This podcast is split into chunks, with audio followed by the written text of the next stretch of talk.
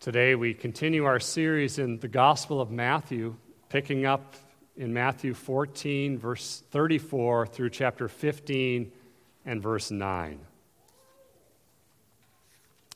We welcome those visiting among us as we turn to the Word of God together today. Hear now God's Word. And when they had crossed over, they came to land at Gennesaret. And when the men of that place recognized him, they sent word around to all that region and brought to him all who were sick, and implored him that they might only touch the fringe of his garments. And as many as touched it were made well. Then Pharisees and scribes came to Jesus from Jerusalem and said, why do your disciples break the tradition of the elders? For they do not wash their hands when they eat. He answered them, And why do you break the commandment of God for the sake of your tradition? For God commanded, Honor your father and your mother, and whoever reviles father or mother must surely die. But you say, If anyone tells his father or his mother, what you would have gained from me is given to God. He need not honor his father. So, for the sake of your tradition, you have made void the word of God. You hypocrites. Well did Isaiah prophesy of you when he said, This people honors me with their lips, but their heart is far from me. In vain do they worship me, teaching as doctrines the commandments of men. So far, the reading of God's holy word. May He bless it to our hearts today by His Spirit. It was about 10 days ago. I'm driving 494 across town. A bunch of lights pop up on the dashboard the battery, the check engine, the brakes. And you car gurus know exactly what is happening, don't you? The lights are an external indicator of a serious internal problem. So serious that, sure enough, not long later, I am pulling off on the side of the highway on the shoulder with a dead vehicle. The alternator had completely gone. Well, Matthew 15 gives us a certain sort of external warning light to a grave and serious spiritual disease, a peril to the body of Christ as one theologian says, it will distort your view of God, yourself, and others. It'll make you think you don't need God's grace. It is a plague from generation to generation. It is the default mode of the human heart. The heart of the matter is the matter of the heart. What is it? It is legalism, moralism, externalism hypocrisy, formalism, all sorts of different forms, but it is a false gospel. And Jesus says it is the Pharisees here who are teaching the commandments of men to be the Word of God. Did you see that at the end of verse 9? That's where this is coming from. In light of this real and present danger in the days of Christ and today, what is the cure? As Michael Reeves rightly says, it is gospel integrity. What does that mean for you, your family, your marriage, our church? This is God's church, your school, all the different areas of life. How is this impacting that? Let's see first in the deadly disease of legalism. The context is Jesus has fed the crowd of up to 20,000. He's walked on water. People have heard about just touching Jesus' garment and being healed, and that's what's happening. They're coming to Christ for a healing, many of these crowds, not in true faith to worship him. And yet, in compassion, he heals them. While this is happening, some Pharisees and scribes make a 90 mile journey. That's a long ways in that day, kids, from Jerusalem to the Sea of Galilee by Gennesaret. These Pharisees are the ones whose name means separated ones, a party, a sect, a faction. They are proud of their legacy and the traditions that they had that set them apart. They're skilled in the law of God. The scribes are the ones who are writing down a lot of these laws, so they come together as a pack. They're coming as fierce opponents of Christ. We know that throughout the Gospels. From the very beginning of the ministry of Christ, they are seeking to put him to death. They're furious with him. They claim that Jesus did miracles by Satan. They come to trap him, to trick him with a question Jesus, why do your disciples break the tradition of the elders? Tradition, right? That comes to your mind. What's going on here? All sorts of traditions in our experience. Some of them are really good family traditions. There are good church traditions. Typically, we have our prayer meeting the second Wednesday of the month. We are to stand firm, Second Thessalonians, and hold to the traditions that were taught to us by the Word of God. It's good to be a student of history.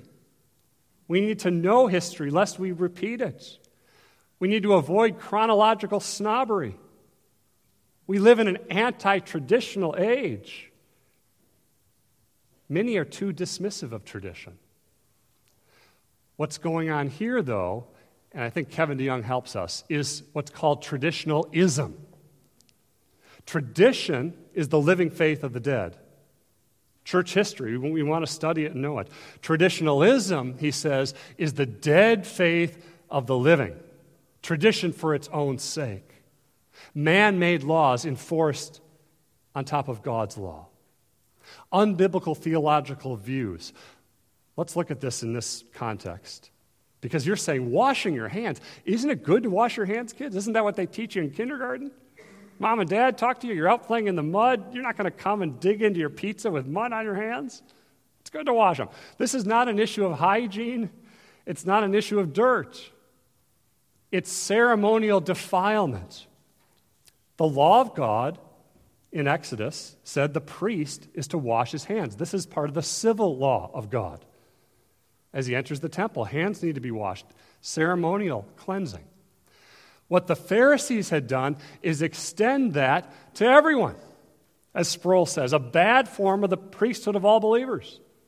They're now saying everyone must wash their hands in ritual cleansing before they eat bread. You think, how did that happen? By unbiblical oral tradition, by things being passed down. That's the tradition of the elders. Hair splitting details. Eventually, it's written down at the end of the second century by scribes in what's called the Mishnah. The Gemara is a commentary on the Mishnah. Together, it makes up the Talmud. All sorts of volumes, 25% of it dealing with ritual purity. Like if you are a Jew and you touch a Gentile and you don't wash your hands and you eat, then that food, because it came from a hand that touched a Gentile defiles you. How would Jesus answer this question? How would you answer it? Do you notice? Instead of answering it, he asks them a question. He captures the agenda, a good strategy. We have to ask the right questions and set aside the wrong ones. Jesus says, why do you, scribes and Pharisees, put the tradition of men above the Word of God as the ultimate authority in your life? That's the issue here. They are binding people's conscience to things that are not required in the Bible. This first century Judaism had become, as Kim Riddlebarger says, a religion of lawyers. We love lawyers, but that's what it's become. Jesus is saying, let's talk about what you Pharisees have done with God's law, verse 4. Let's talk about the fifth commandment honor your father and mother, applying to all of us at all stages of life, showing parents honor and respect, love, care, concern from the time we're little to the time we're old and they're old. You Pharisees say, you see the contrast? Moses says, fifth commandment, honor your father and mother, but you say, What's happening here? It's a very detailed issue that Mark 7 brings out, dealing with something that's called korban, meaning a gift to God. This was a practice, and it's not a bad practice in and of itself. That's important to remember. That was going on in this day, similar to deferred giving to today. So if a person had some money that they should have given to care for their elderly parents in this case, but instead devoted to God, it can't be touched, and they neglect their care for their parents. That's what Jesus is getting at that you guys are saying, Korban, I dedicate this money to the Lord. It's going to the temple. When I die, they're getting it. Mom and dad, I can't help you. Sorry. Korban. And we made a vow, and we can't go back on our vow. The Pharisees are using this very peculiar thing to get out of obeying their parents, to get out of honoring and caring for them. Jesus says, You're tossing out God's commandment to try to uphold your man made law. Many things you do like this, he says in Mark 7. You get around the law, you reject the law, and you replace it with your tradition. The issue is about authority. The Word of God is the only authority under which we live. It's an issue for us. Are we regulating our lives in the way we live under the Word of God or another authority. All of the Bible is God's Word. It's coherent, it's consistent. It's not tradition and the Bible, it's not tradition over the Bible, it's Scripture alone.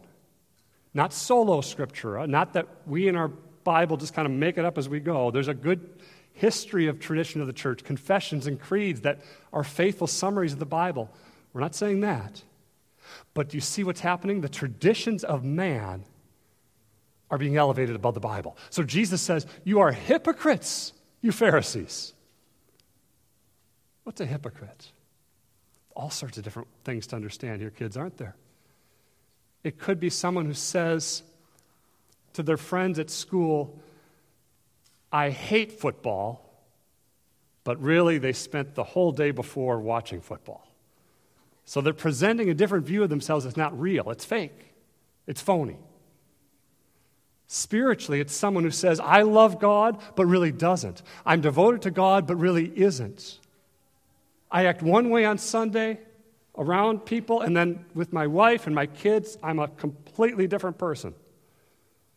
It's all external, it's all talk. And DeYoung says, Nothing will make your spiritual life so cold and unfruitful as pursuing traditionalism instead of Jesus.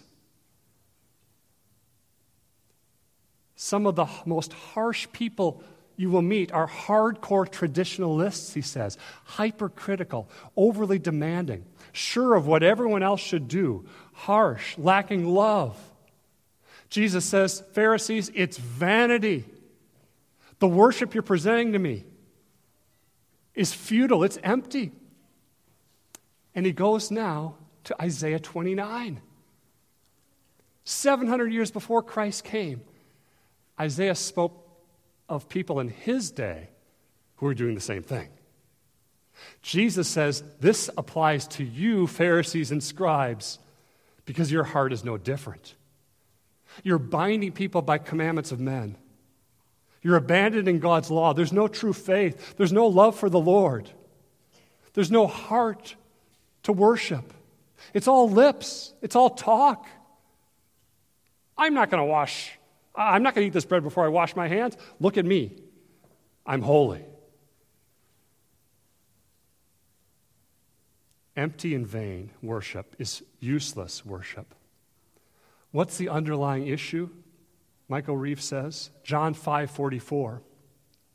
They seek glory from one another rather than the glory that comes from the only God. So, what's going on here in Isaiah's day, in Christ's day, still today? Look at our own hearts, loved ones. They are enslaved by what people think of them,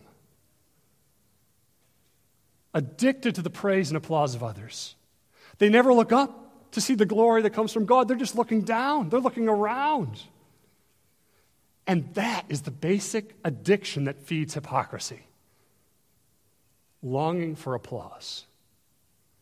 Which is why, for a pastor, this could be one of the most, most dangerous sins of all.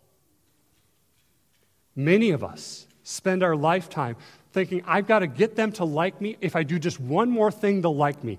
If I do what they say, maybe then finally. It's enslavement. It's a warning. Because there are hypocrites in gospel believing churches. People who say they're Christians but aren't. We don't go hunting and pointing and looking at specks. But, loved ones, if any here is pretending to be a believer, you can fool others but not God. So we bring this to God. God, change our hearts. Another application genuine Christians can act like hypocrites sometimes. We're not perfect. So DeYoung asks again Has our Christian faith become nothing but a tradition? Are we more concerned with external correctness than the attitude of our heart? Do we use the Bible as a weapon against others? Do we nitpick on smaller matters that the Bible is silent about? Do we relate to God on the basis of our performance or Christ's performance? Do we have faith in Christianity and our ability to live it out? Or faith in Jesus? Beloved, we are not perfect here. But we at Emmaus Road will not bind your conscience outside of what Scripture teaches. We don't add rules to the Bible. We are a Reformation church, reformed according to the Bible. We realize that this issue has not gone away the issue of legalism. No gospel, no Holy Spirit. What is legalism not? I want to say this up front. So these things are good. This is not legalism. Does that make sense, what I'm saying here? Legalism is not obedience to God and His law. It is not learning to obey all that Christ commanded us. It is not pursuing holiness. It is not striving to please and glorify God in all that we do. It's not being zealous in good works and bearing fruit and repentance. Legalism is not an error of Christianity, it's a different religion entirely, rooted in self worship. It's the default mode of the human heart. Ferguson, instead of seeing God as loving and generous and full of grace, who gives us the law for our good, because he loves us. A legalist sees God as a magnified policeman who gives us the law because he wants to deprive us and destroy our joy. Legalism is a restricted heart disposition to God. It's as old as the Garden of Eden. Eve was the first legalist. Eve added to God's law. Genesis 3. She said to Satan, God said we must not eat from the tree or touch it, lest we die. God never said anything about touching it. Adam and Eve lost sight of God. They break the covenant of works, antinomianism, they eat of the tree, as a fruit of their distorted view of God, legalism. What are the roots of this? We are born turned in on ourselves. Luther talked about that. Self focused, selfish, self absorbed. The roots of legalism are the human heart that says, I don't need grace, I'm fine. I will white knuckle it, I will do it. Tell me, I'll perform, I'm good. We were at our kids' cross country meet a few days ago. One person said, I'm a recovering legalist. Maybe that's your experience. We find grace to be a bitter pill. It tells me I'm not good enough. I don't like that. This form of legalism is putting ourselves under the law again to be justified, like a blind horse going round and around. The more we strive, the worse it gets, attempting to justify ourselves before God by our own obedience, not trusting in Christ. That's form number one. Form number two of legalism, Sproul says, it's a complex spiritual disease, adding to the law of God. things that God does not command or forbid, binding people's conscience. That's what's going on here in Matthew 15.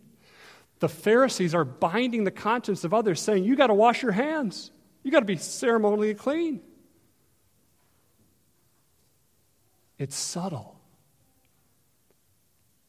It's elevating what is human above what is divine. It's removing Christian liberty from things indifferent. It's focusing on minutia. And the third form, Sproul says, is loopholism, meaning by focusing on the man made laws, what is missed is God's law. What the Pharisees didn't care about was honoring their mom and dad. They used this principle, korban, to get around honoring their parents. Legalism, then, is a worse form of antinomianism, anti law, than the antinomianism it seeks to battle, one person says. Jesus says to the Pharisees, by adding man made laws, you take away from God's law. You're laying aside the commands of God. Legalism ends in antinomianism, antinomianism ends in legalism. They're two sides of the same coin. Antinomianism, you know what I mean by that? Okay, I love to sin. God loves to forgive. No big deal. I'm going to party. I'm going to do whatever I want. I'm going to just go out and live it up and then ask God to forgive me and go back again and no change of heart, no obedience, no worship. That's what I mean, right? What are the results of this? Wherever human ideas begin to become authoritative, a tyranny develops. So many can be just real lax about God's commands. Oh, no big deal. Fourth commandment, Sabbath, ah, no big deal. Fifth commandment, honoring parents, ah, they're kind of cranky, you know. I, come on, you, you know what my parents are really like? Come on. No big deal. When it comes to other commands, man made, whoa, you had better fall in line. You know what this is like? It's tyranny. Exacting and precise and no deviation. It's men presuming they're God making their own rules, enforcing them. It starves the soul. Legalism feeds our pride. It's a hidden cancer, Reeves says. Meaning, it's very hard to detect. It's like yeast or leaven, Matthew 16. It is a denial of the gospel, a sin that for all its subtlety is more hellish than the sins of the flesh that the hypocrite condemns, Reeves says.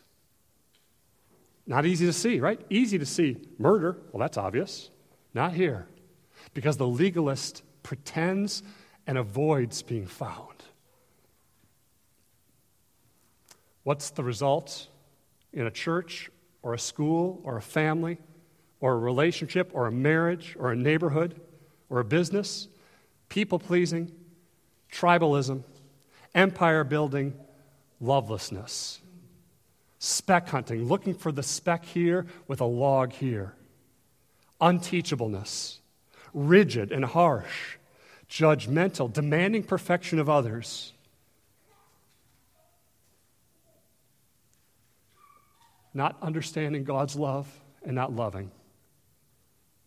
Beloved, Paul says, stand up against it. A theology of grace and works cannot live in harmony together.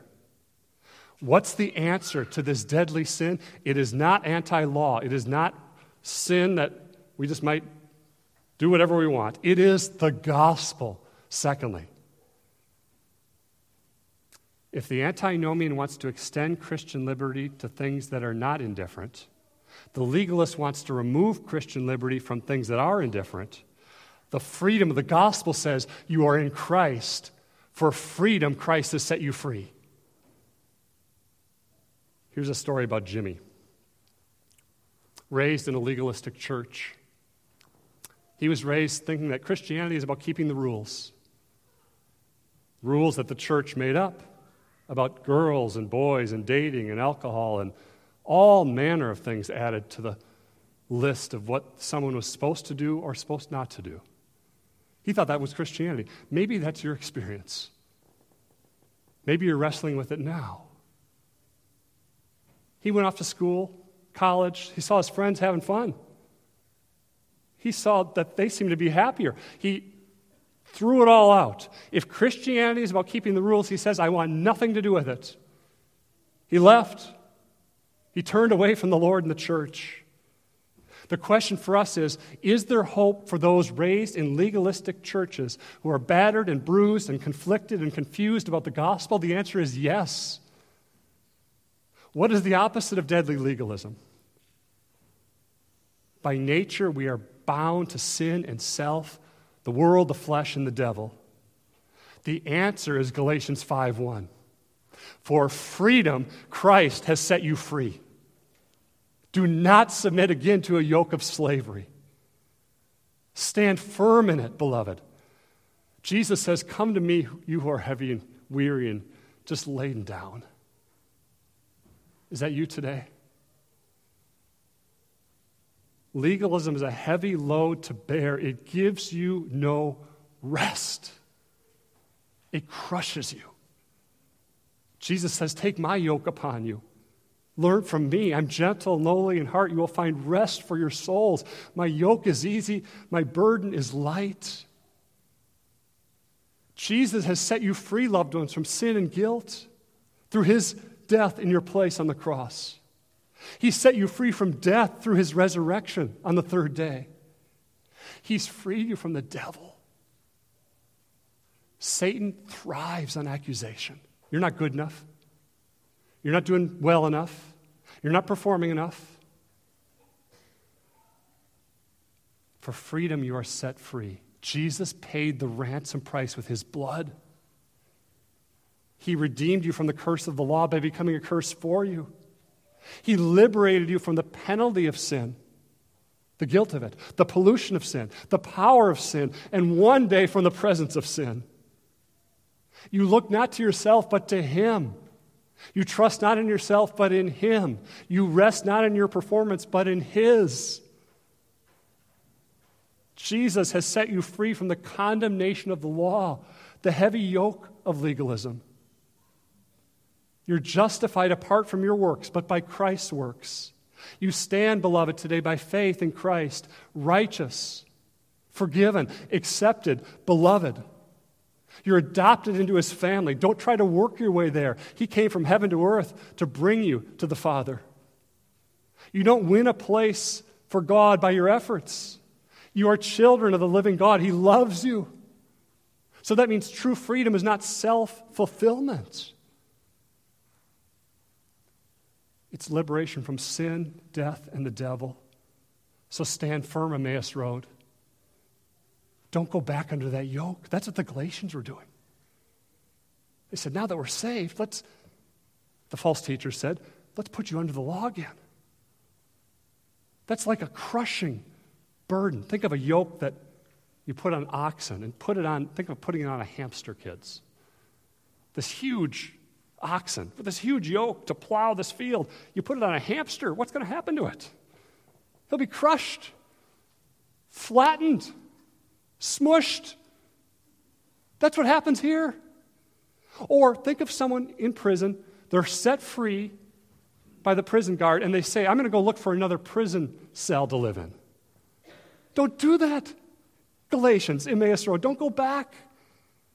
Christ freed you from the fear that comes from thinking you must keep the law to keep his favor. The fear that you sinned one too many times to be accepted by Him. Loved ones, how many sins may you be forgiven of?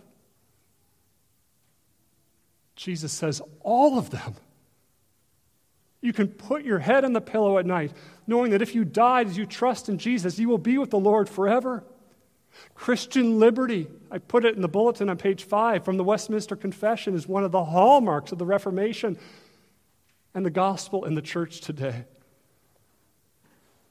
Freed from guilt, wrath, curse, death, and the devil in Christ. The gospel is the cure for legalism. In the beginning, we said gospel integrity. Do you know what that means? Reeves says. The truths that we formally confess, the gospel, are embraced by the Spirit in the heart, that they affect us and change us. Integrity is where the head and the heart are aligned. This changes how we live, how we worship. What was going on with the Pharisees and in Isaiah's day? Vain worship, futile, faithless, godless, self worship. Now, what do we say in response in gratitude to all that we have in Christ? God, help me to draw near to you with a true heart. God wants your heart. Oh, God, help me. My heart is distracted, it's weary. Give me your spirit. Give me humility to trust you, to love you. My mind is distracted. Help me focus. Help my heart to see your beauty, to honor you that the worship of your people would be pleasing, O oh God, to you in Christ. The gospel changes that. The gospel changes our attitude toward the Pharisee. David Strain brings this up. Maybe you're a recovering legalist, and this is where you might be. This is, I think, profound. You might wonder how could someone be so blind? I'm not a Pharisee anymore. Don't they see the razor rocks of self righteousness? Don't they see the hidden reefs of shame that they're living under and they're putting others under? Don't they see it? I'm glad I don't make that mistake anymore. See what Strain's saying? Legalism is so subtle that it can be expressed in my self righteous boast that, unlike my poor legalistic brother or sister, I know better. He's saying you can be a legalist, and so can I, and a Pharisee in your heart toward the legalist and Pharisee. The human heart is like a labyrinth. It can be so deceived and twisted. God help us. So you see the excessive narrowness of legalism, the burdensome man made restrictions. But then we run aground on those very rocks. God, Protect my heart, protect Emmaus Road from that. The gospel sets you free. Again and again, going to the gospel. And you are free in the gospel not to sin, but to love God and His law, to love each other. Believer, you have a new relationship with God's law. The one who is outside of Christ is under a covenant of works. Do this and live. The one who is in Christ by grace through faith in a covenant of grace. The law says, because Christ has kept the law in your place, do this because you live. So Paul doesn't confuse justification and sanctification like the legalist. He doesn't rip apart justification and sanctification like the antinomian. But you are free to live in joyful obedience to God. Here's Ferguson the law of God is a gift to you from your Heavenly Father. I thought that was helpful when I heard that this week. It's meant to keep you safe and well, to give you help as you look to Christ and the Spirit to obey God and to love God and to trust God and to pray, God, help me not to be a hypocrite. I see it in my heart. Give me a soft heart so that I'm not a legalist toward legalists or even a legalist toward my kids, my wife, my neighbor, my parents, my siblings. This works out in your home, kids, how you treat each other. Give me a humble, teachable heart to encourage one another, to love one another, to point my brother and sister day by day to Jesus. When they sin against me, to forgive and forbear. When I sin against them, to go to the cross and confess that sin. Every day, you and I need the gospel because every day we're sinners. We never get beyond it. To think we get beyond it is to go back to the yoke and the slavery of legalism. If you're in Christ, every guilt, every sin, every shame, every failure has been nailed to the cross. It's finished. By the Spirit of God, cry out, God, help me not to fear people by the grace of God. Help me not to live based on the opinions of men. Help me to live for Jesus who died for me in gratitude. Help me to do it for your glory, God, as I live each day. Help me, God, help us, Emmaus Road, to find our rest in Jesus and his finished work. That is a gospel far better than the false gospel that says the Bible is about keeping the rules.